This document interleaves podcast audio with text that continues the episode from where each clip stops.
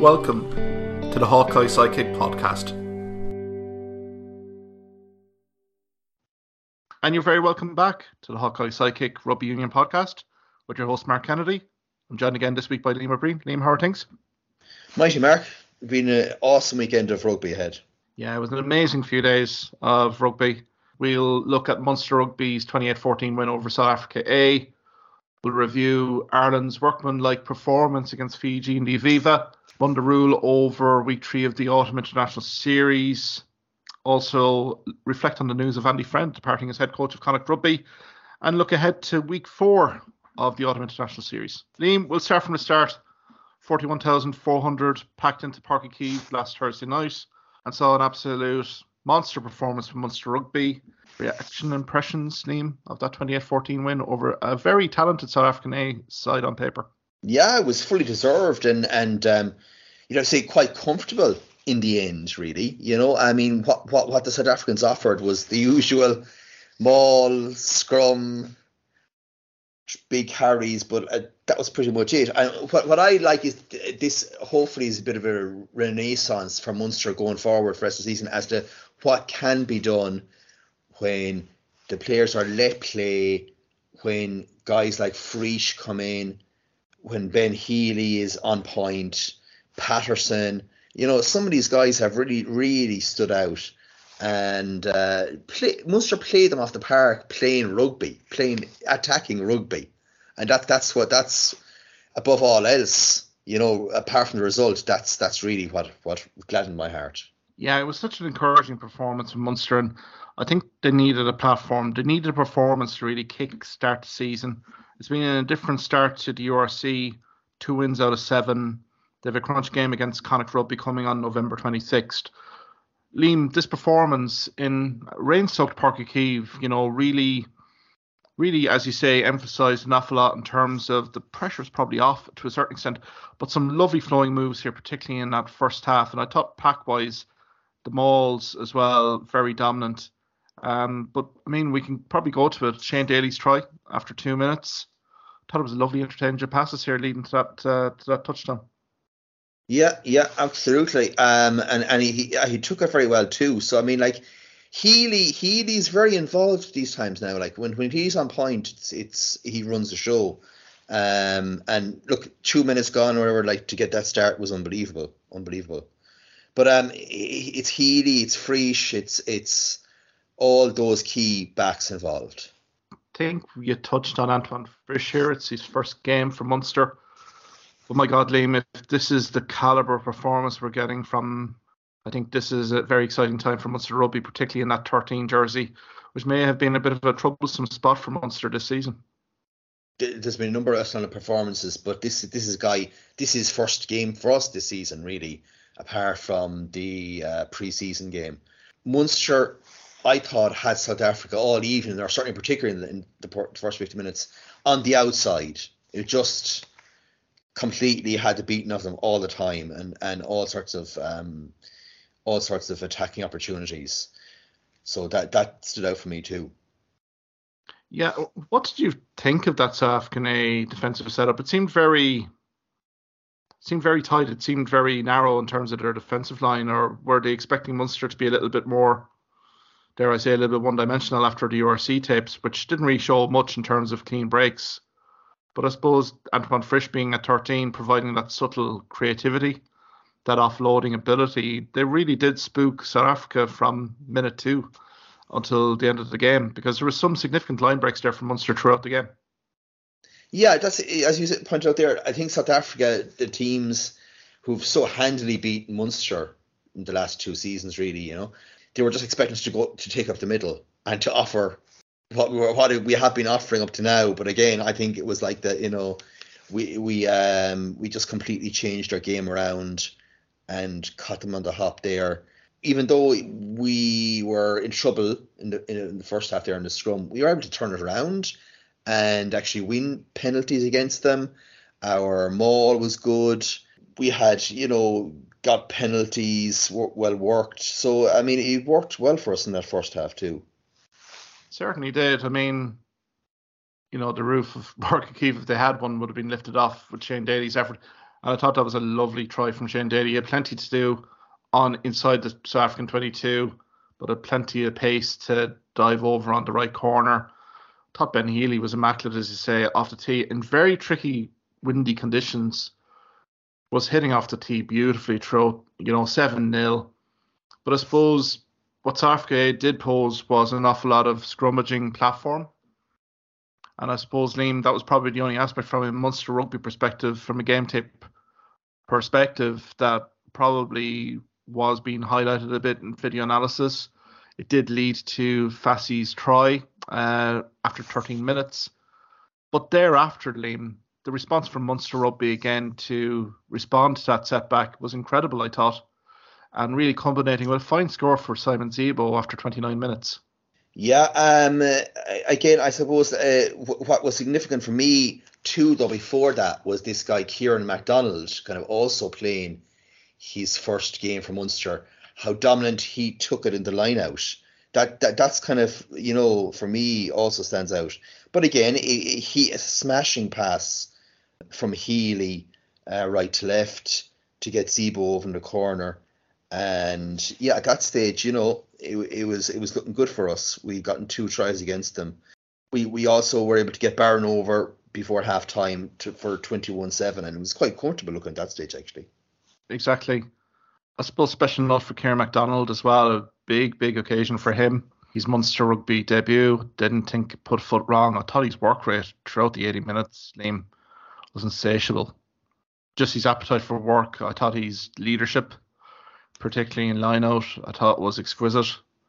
And really the mauls, I thought his involvement, his work rate, he definitely outworked the likes of a Jason Jenkins during the night. So this is an initial three-month period for Kieran McDonald, but I think we've mentioned this in previous podcast episodes, Liam, that Kieran McDonald can look at likes of Jaco Toite, Chris Cloite, guys like that that have come in on short-term contracts and really made a name for themselves in Munster in a short period of time. This performance from Kieran McDonald will do his chances no harm at all in terms of maybe extending his stay with Munster Rugby. I thought it was a phenomenal performance from... And he's so versatile, second row, back row. And I think he'll be a key cog, particularly going into starting the year in that Six Nations block of fixtures for Munster. Yeah, absolutely. I, th- I think it's not it's not just it's not just a three-month contract he's playing for. He's playing realistically for contract at the end of the season, and then, you know, a, a one or two-year contract. Because look, Sneeman, who knows about about about him? Then we have Tom Ahern, who is out currently as well. And, you know, I, I've always looked myself at Byrne. Ideally, if you have enough stacked in the back, in the in the line out, I put Byrne into the back row. So, like, yeah, absolutely, he's he's well there. And he, himself and a Adogbo, um, physically were immense, I thought, on the night. So they're actually a, a good combination as well. They're a good locking combination in terms of scrummaging as well. Um, so I'm very impressed with, with Kieran McDonald. Yeah, I thought the cohesion between the two the two guys were just incredible on the night against very seasoned operators uh, in the South African A side as well. I suppose South Africa did start threatening a little bit before half-time here, Liam. Some would say that Munster may be escaping a yellow card here before the end of the first half, given the dominance that South Africa A had in the scrummaging department. But all credit to Munster, really, holding resolute on their line and uh, preventing South Africa from scoring a pivotal score just before half-time here to make it twenty-one seven at half-time. Yeah, look, I mean, I mean, that was probably one of the most wonder, wondering things of the night, how Munster didn't go down to, to fourteen men before, before half-time there. Total home home decision, if you're ever being honest about calling it. Like, and as I said, look, the fact we held out, I thought that was key, you know, probably to the game, you know. South Africa would have been within a sniff of a try then for a start of second half. So that was absolutely just crucial. And of course, just after half time, we had Healy um, taking a lovely try. And that, that kind of put us well ahead, very, very comfortable. After a nice little kick through there from young Paddy Patterson, who also, you know, he has a lot about him, doesn't he? I think I think he's a, a real tigerish um, scrum half. Remember him from, from the South African trip, just his impact. But, uh, yeah, he's another guy. I mean, again, we're going to have Murray and we're going to have Casey away for, let's be honest about it, a lot more of the year now after this. So, so he's a guy who stepped up as well. Oh, completely. I think Paddy Patterson definitely deserving of the man of match display. Thought he game managed so well from nine. And to be honest, that it was a brilliant breakdown to blindside to recreate that um, try for Healy. I suppose Healy's contribution can't be understa- understated here. That kick in behind, and Healy, who had been very prominent again here, Liam, in terms of his go-forward ball, hitting the line as a full-back. I mean, playing against the elements, twenty-eight seven, I thought it was a massive score in context of the game. And you could sense then that South Africa A were almost resigned to their fate. Likes of Goosen, who we'd tipped on this podcast last week, was quickly hauled off. Nine was being hauled off. Various dis- positions within South Africa A were being switched here. Nothing seemed to be working for them. Now, granted that South Africa did capitalise with a try from close range with under twenty minutes to play. But again, Munster kept playing their, their rugby here, uh, Liam. And uh, to be fair, might have been unlucky on another day not to have gotten a fifth try come the end of the match. Yeah, and uh, I suppose, look, again, when I suppose, you know, it was, it was I suppose, tight enough. But I, I like the fact that Munster, with Healy, were kicking to touch. Um, they, they they were right to the end, wanting to get line outs and wanting to get that, that extra try. Munster won a number of scrums actually in that second half. Um, probably the most crucial one was there, I think it was seventy-fifth minute. They won a, a crucial scrum penalty, and and you know, from then on, I suppose, look, they were able to just play out the clock really. Exactly. I suppose credit goes to Liam O'Connor as well. He was sin-binned uh, before the South African A uh, second try, and I think he was pivotal to that key penalty win in the scrum. So to be fair to um, Munster Rugby, they did make adjustments as the game wore on. I suppose special mention as well for Patrick Campbell, who came in for Simon Zebo after fifty-three minutes. That was a, a super stop on Schwarzenberg on the line. Uh, you know, a T M O ruling that it was a foot and touch, but thought that was a kind of a such a timely contribution here from Campbell, and looking sharp as well, looking to kind of get on the ball as well. I think it just, Liam, again, it summed up the season here for Munster in terms of the young guns really looking to play the, their rugby. And I think a few of the senior players with no U R C action pressure on them really did respond to the young prospects and how they've basically delivered in this match. And I don't think South Africa can have any complaints in terms of this scoreline really on reflection of play. No, not not at all. I mean, as I said, it, it, it, it, it's a comfortable um, victory. Really. Um, now, it has to be also said, I suppose, look, in the second half there, I suppose, what, fifty-fifth minute onto the seventy-fifth, South Africa had a heck of an amount of ball. They really did. But um, they had two disallowed tries, as at Hartzenberg, and there was um, a disallowed try on the line as well. They just uh, did the, the, this Dan Dupree when he came on, and Jean-Luc were they were they were very prominent in, in ball carrying as well. But um, yeah, M- Munster was still quite, it was quite comfortable, you know, for Munster there. We have real, you know, I suppose, selection headaches, which is good going forward now. Um, as you said, Liam O'Connor, he he he improved himself in the second half when he came on. Um, Ken Dellin again w- was was quite powerful. Um, Witcherly, um, Salanoa, yeah. So there's lots of positives there. Yeah, it was good to see Salanoa get extended game minutes as well, uh, Liam. Maybe there was a few question marks in terms of scrummaging at times, but I mean, the guy needs to get his game t- minutes up. I think there's an awful lot of upside here for Munster, given this win. And it kind of leads up nicely into that Connacht Rugby game as well on November twenty-sixth, a key game in the U R C. If this doesn't buoy up Munster Rugby, I don't know what will. Just the whole occasion down at Páirc Uí Chaoimh was a superb spectacle, despite the inclement weather conditions. Uh, the hope, I would think here, Liam, is that this is not the last time that Munster Rugby will be playing down at Páirc Uí Chaoimh for a marquee fixture going forward. Yeah, absolutely, absolutely. I, th- I think people are getting a bit carried away, a bit O T T, you know. Oh, let's have Heineken Cup games, let's have every second game down there, kind of, you know, Páirc Uí Chaoimh. Like, realistically, we have two other stadiums that we have to use as well.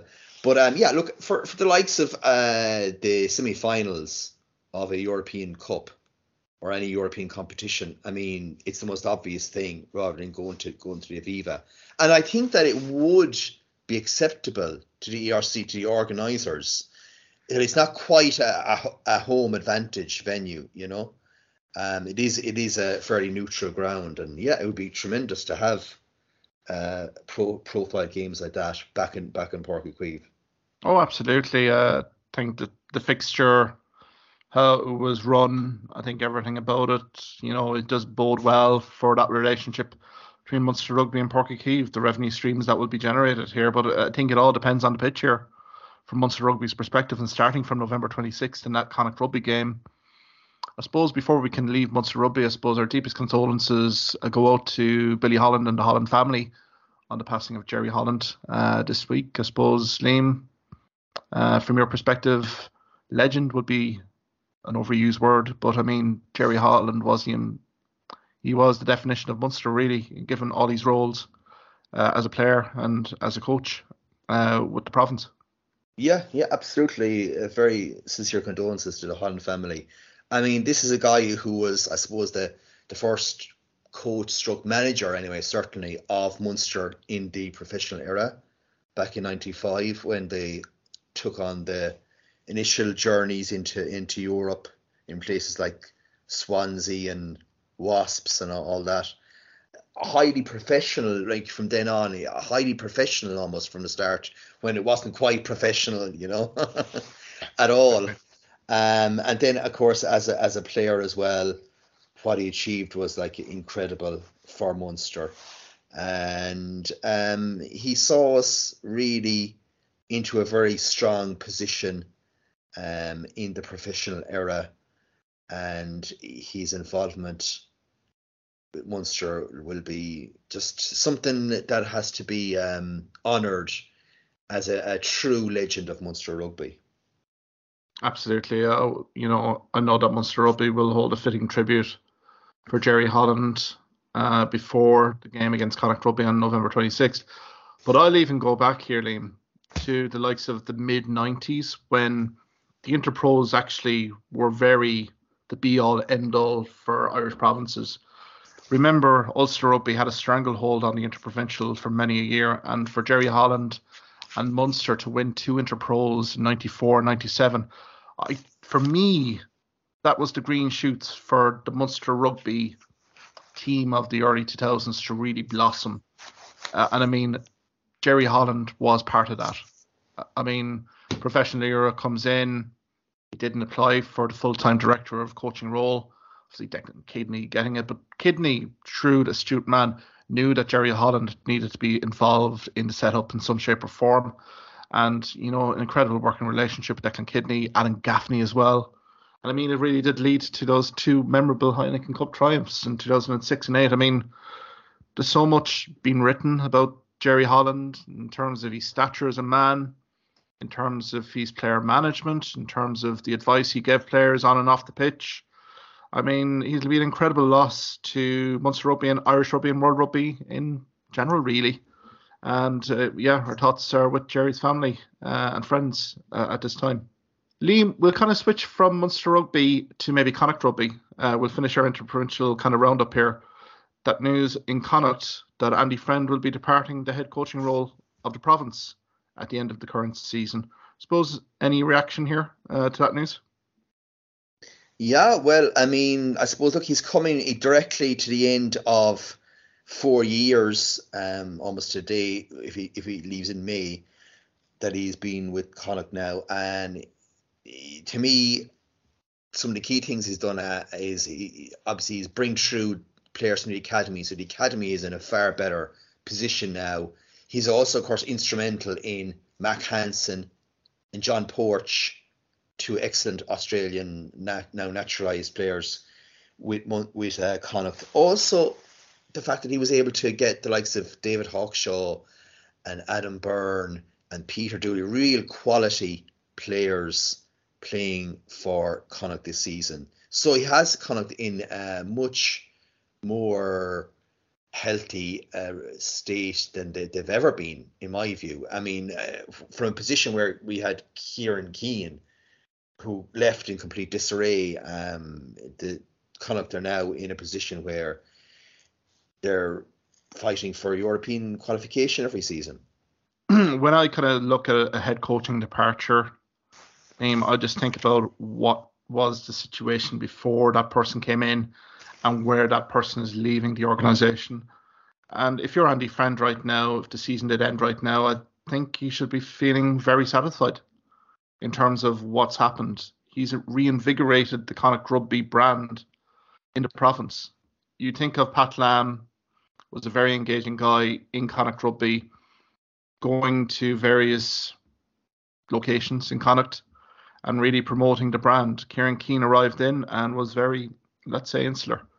Um, there was a negative attitude to um, Kieran Keane here. That appointment didn't work. So Andy Friend coming in had an awful lot of rebuilds to do after the epic heights of Pat Lam and that Celtic League success. So I think from that perspective, uh, Liam, Andy Friend, he's built a team up. He's also, the academy has been one of those fundamental areas where changes had to be made. And the fact that he's graduated an awful lot of Connacht players from the academy into the senior team is showing that evolution. It's also showing for Indigenous Irish players that Connacht is a, a very attractive proposition to go. The brand of rugby, again, is very entertaining. It goes with Andy Friend's ethos in terms of being expansive. So from an awful lot of perspectives here, I think Andy Friend has left a legacy here for Connacht. The sports ground, the redevelopment, as you say yourself here, I think they're well positioned. I think there was rumours around here in Galway, specifically around Andy Friend, particularly when there was a backroom team reshuffle. And I think the likes of Peter Wilkinson and probably Colm Tucker, I'm, I'm assuming they're probably going to go in-house here for the appointment. Just get that inkling here that they may not be looking outside. I think they've adequate candidates here to drive this forward, bring a bit of continuity, and for Andy Friend to be here as that mentor. I know he'll be very hands-on for the rest of the season, but giving someone within the organisation that opportunity, I think that's probably the best viable option here for Connacht. And the fact, as you say yourself, the Champions Cup, they've appeared in it multiple times since he has been head coach here. And again, Connacht are seen as a very live threat in terms of any games in sports ground. I can think of Stade Francais coming to sports ground last year and getting an absolute hiding. Um, so literally Connacht Rugby are on the up. It's a massive game against Munster Rugby on November twenty-sixth. And the Connacht Rugby squad will have no shortage of motivation to come to Thomond Park and play for Andy Friend, given the, the announcement here. But we wish Andy Friend all the best here. And I think it should be interesting here, Liam, I'd say, just in terms of this press release, I think a head coaching role here may be announced pretty soon, or sooner rather than we think here, given that there's an awful lot of candidates here within that backroom staff, particularly likes of Peter Wilkinson, Colm Tucker. With that, we may go to Aviva last Saturday, uh, Liam, uh, thirty-five seventeen to Ireland. Workman-like performance. Andy Farrell hasn't been best pleased by the performance. Where do you stand on this Ireland performance against a Fiji team whose discipline completely let them down at key moments? Yeah, it certainly did. It's it's hard to, to make out what um, Andy Farrell is going to actually get out of this in terms of guys putting their hands up for selection. You know, we had, unfortunately, Carberry's disgraceful tackle on him and he's oh. gone. And other players, I suppose, look, look struggled. I think Prendergast, maybe, when he came on second half, didn't quite make the impact... the opposite impact of what he, he thought he'd be making. But yeah, look, um, Fiji actually, uh, again, had a very good opening ten, fifteen minutes, actually. Ravovo were a really nice try um, to go seven nil up. And yeah, then they got a penalty as well. So um, yeah, they did a, did a good start. They were ball in hand. They looked quite uh, quite dangerous, I guess. Yeah, I totally agree with you, Liam. I mean... it was a great start from Fiji's perspective. Uh, Ravovo's try, catching Ireland a little bit cold, I would say. But um, one player that really stood out and has done his chances no harm at all in terms of even bigger picture twenty twenty-three Rugby World Cup would be T- Nick Timoney. I mean, two tries alone, but I thought his performance overall was probably up there for, you know, he got man of the match, obviously. But I think his stats really did show it, you know, twelve tackles. I think he was a team high for Ireland on the day, and uh, really did lead by example. Yeah, he did. Oh, he was he was absolutely immense. Like, he was by far and away, like, you know, the most uh, powerful forward that we seem to have on the day. Um, I also thought that, you know, I, I, even though he might had a, had a bit of knock-ons and passes and forward passes, I, I like the fact that Mack Hansen is the roving back as well. I thought that was quite interesting. Um, the role, I suppose, taken on now from James Lowe at the moment. Yeah, I also, yeah, I, I thought that realistically, you know, the the fact that Fiji were so ill-disciplined, really, they were kicking themselves in the foot, and we probably should have motored on ourselves and uh, been a bit more out of sight before that sixty-first minute, where um, that bit of quick thinking, I suppose, look, from Craig Casey got us that uh, try that from from Hansen to kind of put the game beyond them at twenty-eight ten. Fiji, yeah, definitely, you know, architects of their own downfall, really. They had they, they scored two smashing tries, to be fair, too. The the second try in particular was was class. We still have to make out who's going to be, you know, props for Ireland.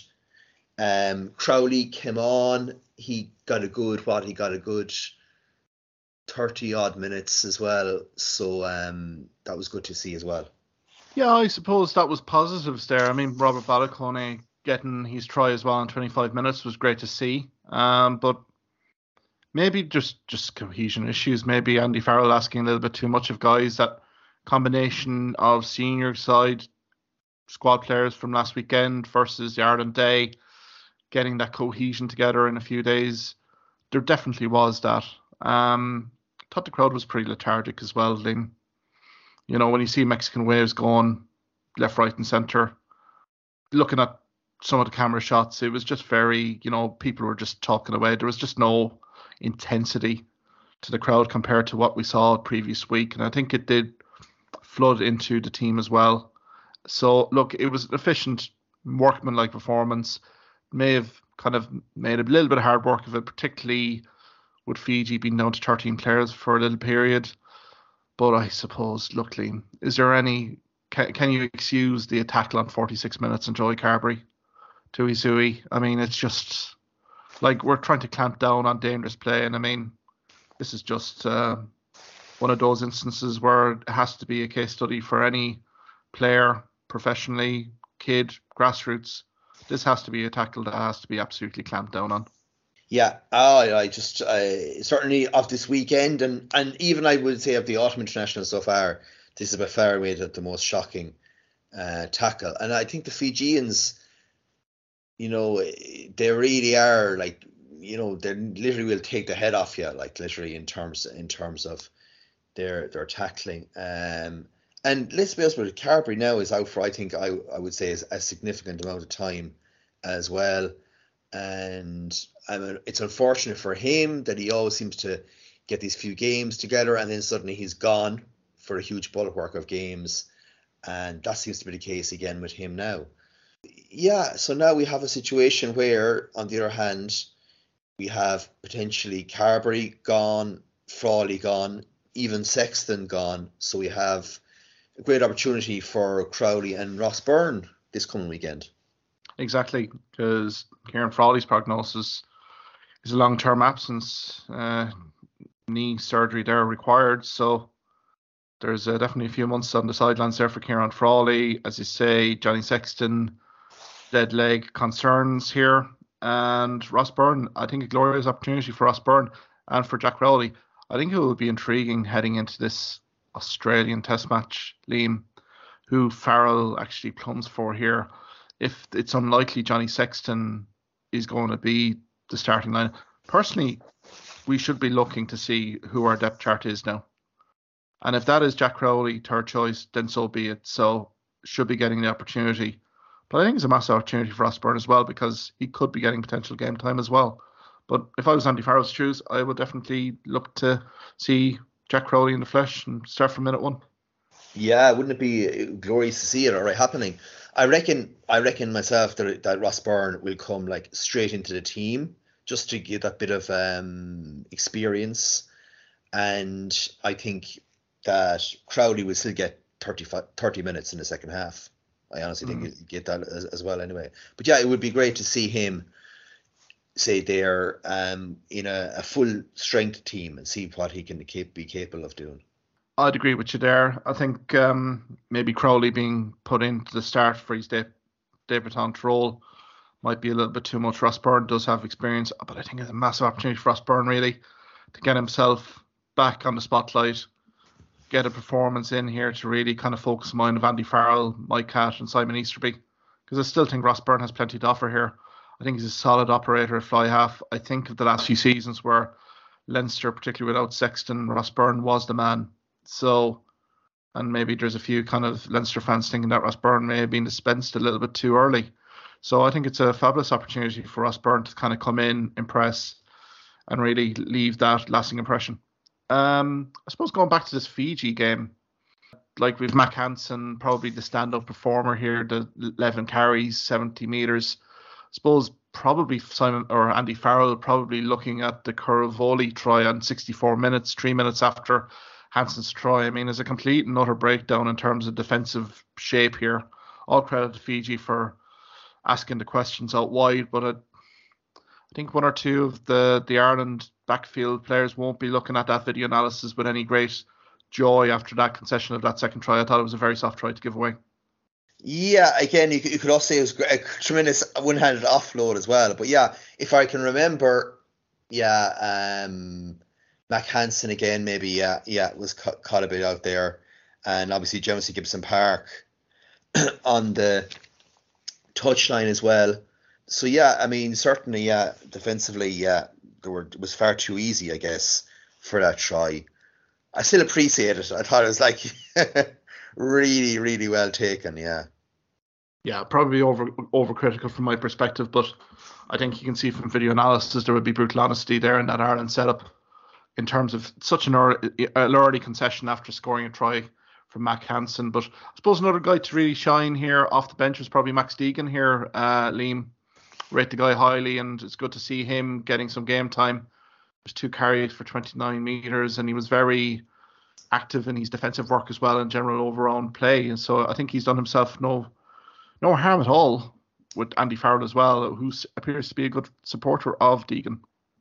Yeah, he certainly he does, and uh, again Deegan is in the mix. If you're talking about like this, what probably seven or eight guys in the back row now put themselves up for selection, and he is definitely one of them. And he's kind of the guy though you definitely would like to have him on the bench for impact.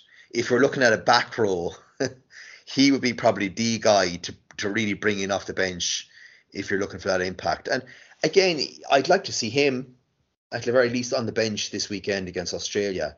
I'd actually like to see Finlay Beelum start a tight head prop as well. I think just like, you know, the guy is, to give him his credit, he's, ne- he's never let us down. He, in his scrummaging. And so, yeah, I think it's, it's time for him to also be really, really looked at as well. I would agree with you, Liam. Uh, I think the fact that we've beaten South Africa, we've beaten Fiji. I know kind of workmanlike, whatever you want to call it, but there's two wins in the bank here. I think this Australia game, we should be running the rule over one or two guys. And I think Finlay Beelum definitely is a guy that should be starting against Australia just to really see him from the start. You know, he, he impacts off the bench. I think he's well overdue a starting berth here. And I would, as I say, build that depth chart for us. I suppose the injury concerns going into Australia, we know that Robbie Henshaw's out, you know, with the hamstring injury. Obviously Carberry, unfortunate in terms of the head injury. So, and also question marks over Sexton. I suppose they're entering into a test match against Australia, and I suppose the headline from last weekend was Italy's uh, performance in Florence, winning twenty-eight twenty-seven. But Liam, I suppose we have to temper this Australia performance with the fact that there was fourteen changes in that Australian side that had played France the previous week. So Ireland will be under no illusions here that the frontline Australian players will be back in and will be really looking to perform uh, against Ireland in the Aviva on Saturday night. they will, and they'll be obviously highly motivated. And also Australia had the last minute conversion. They they could still have won the game, you know, by a point. But um, I think what I took away from that was uh, what an absolute star this um, Ange Caputo really is. Like, you know, yeah. two tries. It's just, he is actually sensational. He's a, he's a really sensational talent. And it's great to see in terms of Italy. Now they've got, I think they've gotten three wins in a row. Um, and they've got a bit of momentum about themselves, and they have South Africa coming, who I who seem to me have experimented this weekend, right? And that could come back to bite them. It wouldn't be beyond me seeing Italy pull off another victory. South Africa, they've rested their their first uh, choice locks, um, and they've started um, one or two new guys. At twelve, granted, Esterhuizen is a very good player, um, but yeah, it, it feels to me like South Africa maybe are taking their eye off the ball a bit there. So that that I think Italy will do well, maybe not quite win, but I think they'll do well again against South Africa as well. Well, I think South Africa have come off the back of two very physical games, first against Ireland in the Aviva in Dublin, and then in um, the Stade Velodrome. That thirty twenty-six loss, I suppose, to Toits sending off and also DuPont sending off, probably key talking points, but they were very abrasive battles. So I can see where the Australian or South African management has come with this selection. And as you say, Italy, thank God, are providing a little bit of a run of form, which may bode well for the Six Nations next year. And as you say, Capuzzo is just, he's playing superbly well. You know, give that guy a little bit of a half break, he's gone. But I thought like Savarni, Luke Hasey as well, I think was man of the match during that game. There were some lovely spin moves from uh, Italy, particularly in that first half. Uh, there was some great, great kind of, you know, offloads. Australia, I know it was kind of a brand new team, did kind of react, particularly after sixty-five minutes. Uh, when Capuzzo went over, you thought that was game over essentially. But then Tom Robertson... Uh, Caderin Neville as well on eighty-one minutes, and you thought, oh dear God, Australia are going to break the hearts of Italy here. And uh, unfortunately for the debutant Robertson here, um, you know, his conversion. That is, it was, it was, it was, a, it was, a, it was a uh, well, you know, doable conversion. Yeah, well, it was well doable, well doable. Like. Yeah, but I suppose it's testing a, a young guy out. Debutant really putting pressure on here, and. I think, in fairness, Italy did deserve it. I think, you know, for first sixty minutes, I thought they were much the better side. You know, you have the likes of Ioni here as well, really kind of coming back to the fore, seven carries, fifty-seven metres. Again, I think it all bodes very well for Italy here going into this weekend. Now, question mark would be in terms of their pack, can they really front up here against South Africa? But if they can, you know, if they're in the game with sixty minutes gone, no reason why they can't literally produce another performance and upset. But I suppose from an Australia performance perspective, it does put pressure on head coach Dave Rennie here, heading into that Dublin fixture. His uh, probably selection uh, approach has backfired. Australian media are circling a little bit in terms of that selection. Not very satisfied in terms of how this November tour has gone so far. And if Ireland were to inflict a defeat here on Australia, I think Dave Rennie would be absolutely in serious trouble here to retain his head coaching job before a World Cup. Yeah, what's he on? It's a thirty-seven percent win record. I mean, that's that's a sackable straight away, straight away. I, I, I think, you know, I keep, I keep saying this, even though it doesn't sound quite right, but I think Australia have got the players. They definitely have got the players. Um, don't always quite select them. They do hamstrung themselves by not selecting all their top European player and Jap- Japanese players. They have this this rule still in place where they only select four or five in their in their squad.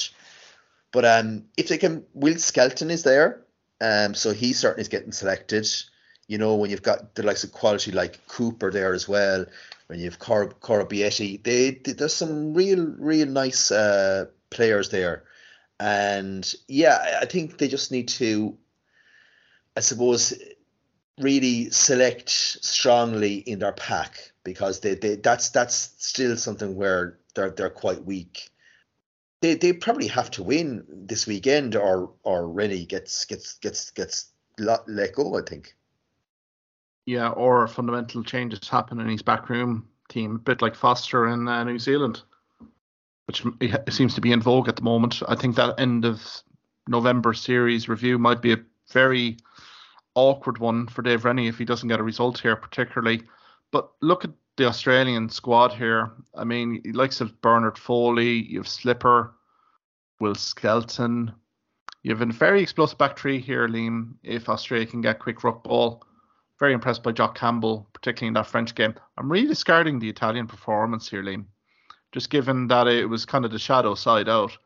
Now, granted, it's now showing some fundamental depth chart issues with Australia that they couldn't get over the line against Italy. They would have expected to have done so in Florence. But I think we've seen enough in their performance against France in week two of the Autumn International Series that this is a team, if they can start the game brightly, could pose a few problems for Ireland, and particularly from an expansive attacking side of the ball perspective. Yeah, Ikita and and Passami, and like they've got really good centres actually, real real quality. As I said, it's it's just a question of what kind of uh, ball that they're going to get. They have Valentini at eight, real quality. I think they have to decide, you know, in terms of the back row, are they going to play two sevens? Sometimes Australia do that against us, um, particularly when we have the World Player of the, the Year nominee in Van der Fleer, who was just cleaning all, up all over himself. So, yeah, and I think also in their propping department, they are they're they are kind of quite light, um, and that's probably also somewhere where we're, we can target them. Actually, it's a scrum time. Yeah, I think set piece wise, I think for Andy Farrell and the management, particularly Paul O'Connell and that pack, the pack will be earmarking to test Australia's front five out early. I think scrummaging wise, I think from a lineup perspective here, we can get joy, particularly in our attacking maul. Um, it is, I think, a source of weakness for Australia, particularly in the front five, particularly their defensive maul. I'm still not convinced by, and it was shown in the Rugby Championship as well, particularly in the latter rounds. When you do put this Australia front five under the pump, that try scoring opportunities do arise. So I think from an Ireland perspective, there are scope for um, attacking opportunities. But again, it really is down to the performance, and I think it really hinges on that nine ten combination for Ireland. Obviously, Gibson Park will be in at nine, but it'll be intriguing to see, will they play Sexton? Will they play Ross Byrne? Will they play Crowley? But again, Ireland will need to hit the ground running. I'd expect them to ele- elevate their performance. I think Fiji was, you know, that fixture was never going to hit the heights of South Africa. But again, we have to give Australia massive due respect. They're a, a very proud rugby union nation. And I think given the context, given the backdrop of this for Dave Rennie and coaching staff, there may be a siege mentality within this Australian camp to really produce a performance to end this November tour series in the right note. And I think Ireland have been forewarned. Yeah, and I, I'd be very surprised um, if there is literally not much more than, than, than a, a try Uh, in it in the end of the game, um, and I think I, actually I think it could be quite a high scoring game. I could I think it could be three or four tries each. I just had that, that funny feeling that it's going to really open up actually um, as the second half goes on. Yeah, because they're well capable of Australia of creating absolute sensational line breaks. We saw it with, um, in the French game, that give them half a chance. They're they're up and away. I'm going to be very excited to see the the styles here and how Ireland do approach this. To go all out dynamic, expansive would probably be a fundamental mistake here against Australia. They would love that broken field. So I think Ireland need to be structured literally in their front five and also the back row, really controlling ruck exchanges. And then literally when the time opportunity happens, likes of Hansen, Keenan, uh, even Balakon as well. I'm expecting them to be the back three again this weekend, to really get ball in hand at various points, at, you know, when it's required. I suppose, uh, Liam, it is an intriguingly set battle. It'll be eight o'clock. It'll be the premier game. But I suppose looking back at last weekend, uh, Liam, what games did catch your eye? Um, I know we talked about the Italy-Australia, but we also had France-South Africa. We had um, New Zealand having a bit of a scare in Murrayfield against Scotland. So what were your overall reactions to kind of week three in the Autumn International Series? Yeah, I also I I did see the the France um, South Africa game, and I, I I have to say, like, you know, it was a cracking game, but like as the second half went on, just France came wave after wave, and it was almost going to be inevitable they were going to get some sort of a score. Now, when it came, I thought I thought it was very harsh on South Africa. Actually, I thought I thought there was a bit of a double movement. What stood out to me is the fact that, for us, for Ireland, I think we have to avoid playing France, whether it's going to be in Marseille or Paris or London or wherever they're going to be in a World Cup qualifier. We have to avoid them um, at all costs, and that's to me the thing that stood out. Like when when France have more power than South Africa, it just it says a heck of a lot about them. Really does. They they they really have the temperament now to go with the talent and the the um. the free-flowing rugby.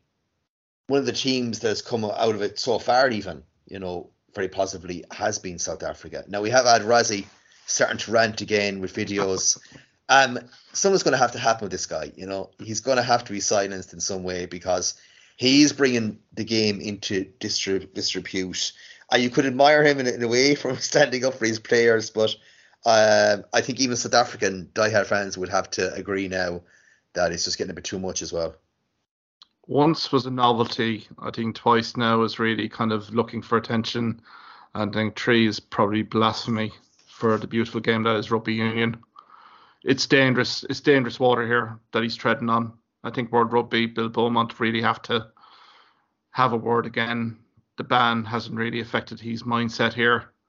He's putting pressure on the match official here, particularly in this Italian test match this weekend, to get key decisions. It's just very disappointing, Liam, um, in terms of that. But I suppose from South Africa's perspective, they have been trying out different combinations, particularly in their halfbacks. I think we kind of probably know who their nine and ten is going to be when they're playing Ireland, particularly in the group stages of twenty twenty-three Rugby World Cup. But they have tried Williams, uh, they've tried various guys, Hendricks, uh, they've tried guys here in test match intensity, seen if they sink or swim, to be perfectly honest. So I think they'll be well equipped. They will have a depth chart. And I think you may not say that for Ireland here right now in terms of our nine and ten depth charts, that maybe South Africa have kind of confirmed that maybe a few months out from a World Cup. So I think all in all, it'll be kind of a fascinating watch with South Africa. But yeah, Razi, then again, deflecting attention away from his side as well. They're on a losing streak here as well. All the attention is on him as well, to kind of get the team focused, get them in a cohesive mindset heading into that Italian game. Scotland, fifteen minutes away from glory last weekend. I shouldn't laugh here, Liam, but I mean, they look to be in control. But what happened in that last fifteen minutes against New Scotland, like Finn Russell slots automatically into ten, till himself and Stuart Hogg really controlled exchanges exceedingly well for Scotland. That last ten, fifteen minutes, I think, will grate on Gregor Townsend. He's mentioned that this will rank alongside the twenty nineteen World Cup loss to Japan that effectively knocked them out of the tournament. That's how devastating this loss has been. I think from Scotland's perspective, they don't get too many chances to beat Scot- uh, to beat New Zealand. And really, they had New Zealand where they wanted them, nine points up, fifteen minutes to go. Just maybe depth chart here, I think, was key. New Zealand refused to panic, but there did seem to be a concession of penalties really late on that did set up field position for New Zealand to get Uh, the win. I think it's um, probably showing everyone that Scotland on their day are more than capable of feeling kind of a good team against New Zealand or anyone else, but it's that closing of a game here.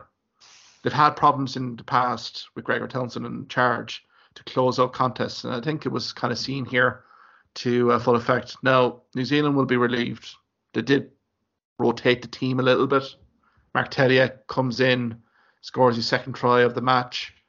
But again, it was very, I think from a New Zealand perspective, it'd be more relief. The performance didn't really hit the heights here. I think Scotland have to rue kind of, um, you know, what may have been here, to be perfectly fair. Um, just in that last quarter, it just was a, you know, it was there for them, but never really kicked on. Maybe got a little bit defensive, a little bit kind of tentative in terms of their attacking play, and New Zealand took full advantage. I suppose, Liam, kind of going into week four, we've talked a little bit about Italy, South Africa. We also have Wales have come off twenty thirteen win over Argentina. That was a very physical encounter. You have Scotland, Argentina, England playing New Zealand on Saturday evening at five thirty, which is the matinee to Ireland, Australia at eight p.m. Bose, Liam, uh, who are you tipping here for week four of the Autumn International Series? Yes, nice games, isn't there? Like, even even I have to, I have to do the Scotland Argentina game is going to be, you know, fiercely fought as well. Um, in terms of England versus New Zealand, it kind of is do or die, isn't it? Like for England, like like to really, whatever, eleven months out from the World Cup, to really make a, uh, any state, any case that they're going to do anything at the World Cup, I think they have to win this game against New Zealand, you know? And I think they're they're capable of doing it, and I think I could see New Zealand losing their fifth game of the calendar year.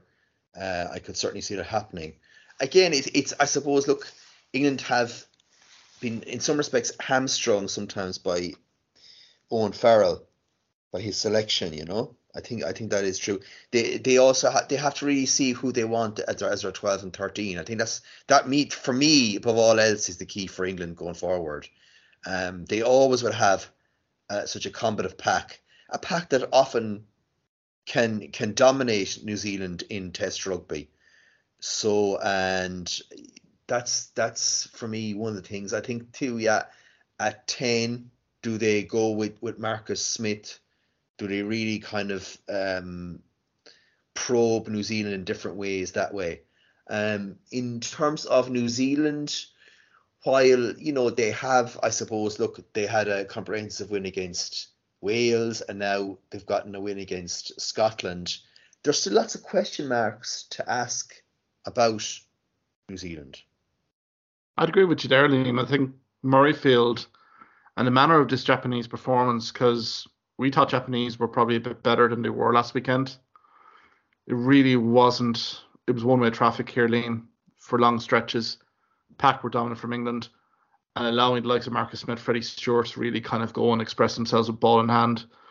It was a very, it was a very cohesive performance from England, given that pack platform. And one team that doesn't fear New Zealand historically is England. They have a great record against New Zealand uh, recently. Eddie Jones was soon on the press conference pulpit literally saying, right, we're ready for New Zealand. I think they are. I think New Zealand have a few questions to answer after that Murrayfield performance. I thought they were a bit better than what they actually showed last weekend, and I think England do match up very well with them, particularly in the pack. Yeah, I'm with you here, Liam. I think, you know, we may have been trying to throw Eddie Jones a little bit under a bus here, but I think given this game, I think England will be galvanised. This is a huge win for England if they can get it against New Zealand. As you say, inflicting a fifth calendar test match defeat for New Zealand, which is unheard of. I think for me, England, I think by seven to ten uh, on this one. Um, so literally we have Wales against Georgia. I, I think Wayne Pivak, we had mentioned, needed a win. That happened. Do we see any chance here for Georgia uh, against Wales in the Principality Stadium? Yeah, they they they they they do always play a, a game that kind of, you know, troubles Wales. They, yeah, Wales are often find it hard to get over the line against them. But I, I think I think I'd say Wales probably by twelve to fourteen points.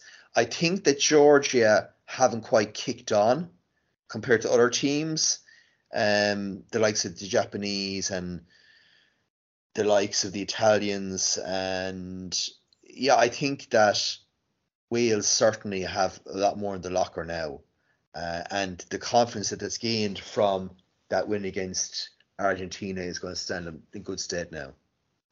Yeah, the fascinating watch on this, like, we're recording this midweek, ladies and gentlemen, before these matches are being, teams are being selected. Wales do have a week five fixture against Australia on Saturday, the twenty-sixth of November. Given the result against Argentina, do they now look at depth charts and look to select guys on the fringes to give them test match rugby experience? If that is the case, I think Georgia do have a legitimate chance here in this test match. I suppose a lot will depend on how dynamic they are with ball in hand past ten, but we know historically that George's pack will rumble, and I think from a Wales front five perspective, it'll be imperative to stop that at source. So I think there's nothing going to be in this match.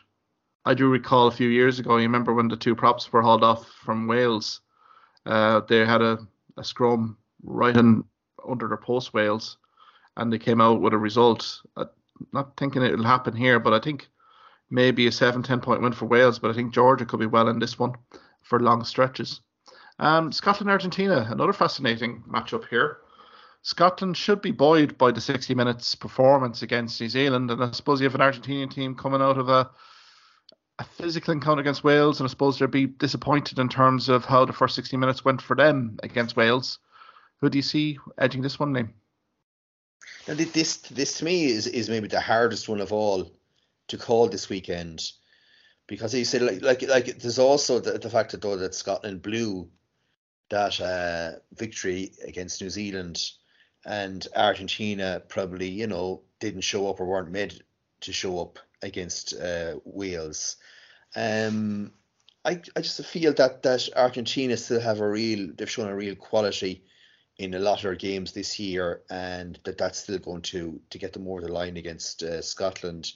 I'd say maybe pl- plus six points to uh, Argentina, considering all the the victories that they've gained this year so far.